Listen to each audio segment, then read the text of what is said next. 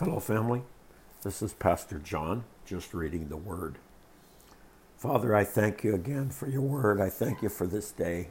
Pardon me, that you give us opportunity to express ourselves to our lives and to those around us according to your Word. That we have the ability to speak into our life and into others' lives the truth of the gospel. Holy Spirit, Thank you for giving us energy to direct our efforts to the lost. And I love you, Lord, and I thank you for the word. In Jesus' name, amen. The Gospel of John, chapter 5. Afterward, Jesus returned to Jerusalem for one of the Jewish holy holidays. Inside the city, near the sheep gate, was the pool of Bethesda Bethsaida with five covered porches. Crowds of sick people, blind, lame, or paralyzed, lay on the porches. One of the men lying there had been sick for 38 years. Wow. When Jesus saw him, he knew he had been ill for a long time and he asked, would you like to get well? I can't, sir, the sick man said, for I have no one to put me into the pool when the water bubbles up. Someone else always gets there ahead of me. Jesus told him, Stand up, pick up your mat, and walk. Instantly, the man was healed. He rolled up his sleeping mat and began walking. But this miracle happened on the Sabbath. So the Jewish leaders objected.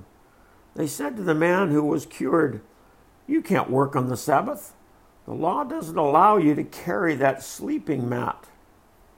But he replied, The man who helped me told me, Pick up your mat and walk. Who said such a thing as that? They demanded. The man didn't know, for Jesus had disappeared into the crowd. But afterward, Jesus found him in the temple and he told him, Now you are well, so stop sinning, or something even worse may happen to you. Then the man went and told the Jewish leaders that it was Jesus who had healed him. So the Jewish leaders began harassing Jesus for breaking the Sabbath rules. But Jesus replied, My Father is always working, and so am I. So the Jewish leaders tried all the harder to find a way to kill him. For he not only broke the Sabbath, he called God his Father, thereby, thereby making himself equal to God. So Jesus explained I tell you the truth. The Son can do nothing by himself. He does only what he sees the Father doing. Whatever the Father does, the Son does also. For the Father loves the Son and shows him everything he is doing. In fact, the Father will show him how to do even greater works than healing this man.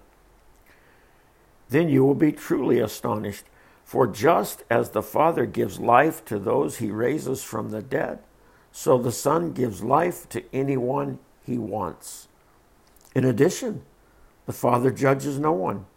Instead, he has given the Son absolute authority to judge, so that everyone will honor the Son, just as they honor the Father. Anyone who does not honor the Son is certainly not honoring the Father who sent them, sent him. I tell you the truth. Those who listen to my message and believe in God who sent me have eternal life. They will never be condemned for their sins but they will already pass from death unto life.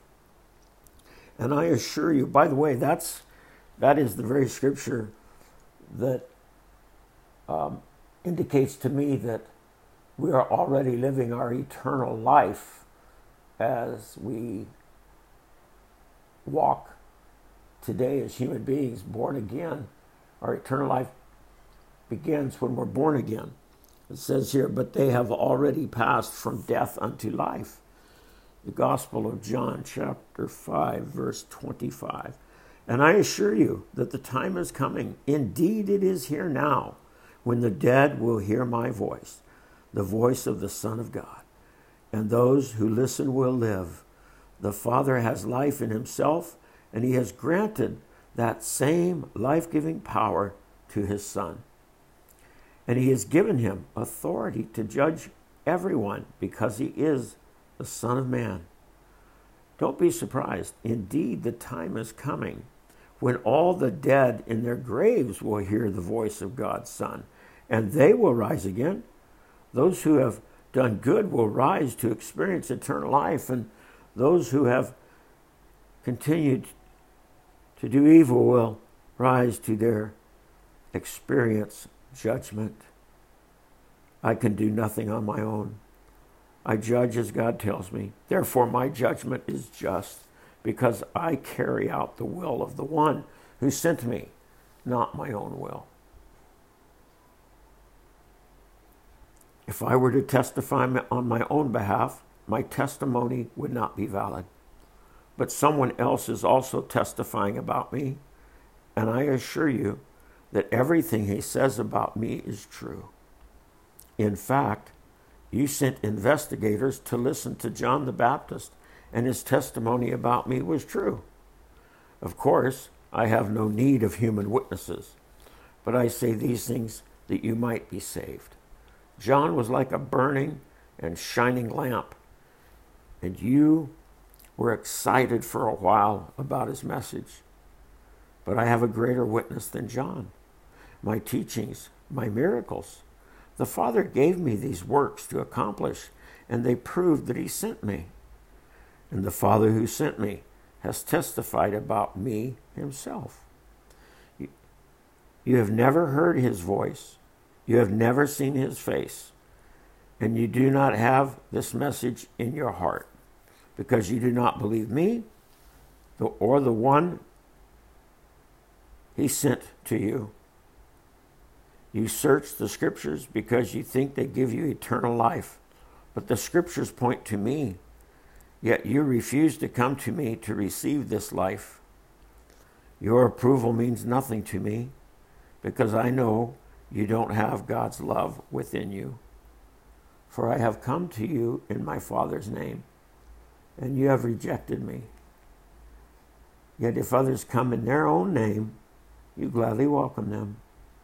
No wonder you can't believe, for you gladly honor each other, but you don't care about the honor that comes from the one who alone is God. Yet it isn't I who will accuse you before the Father. Moses will accuse you. Yes, Moses, in whom you put your hope. If you really believe Moses, you would believe me because he wrote about me. But since you don't believe what he wrote, how will you believe what I say? Amen. Thank you. Thank you, Father, for those words. Good words.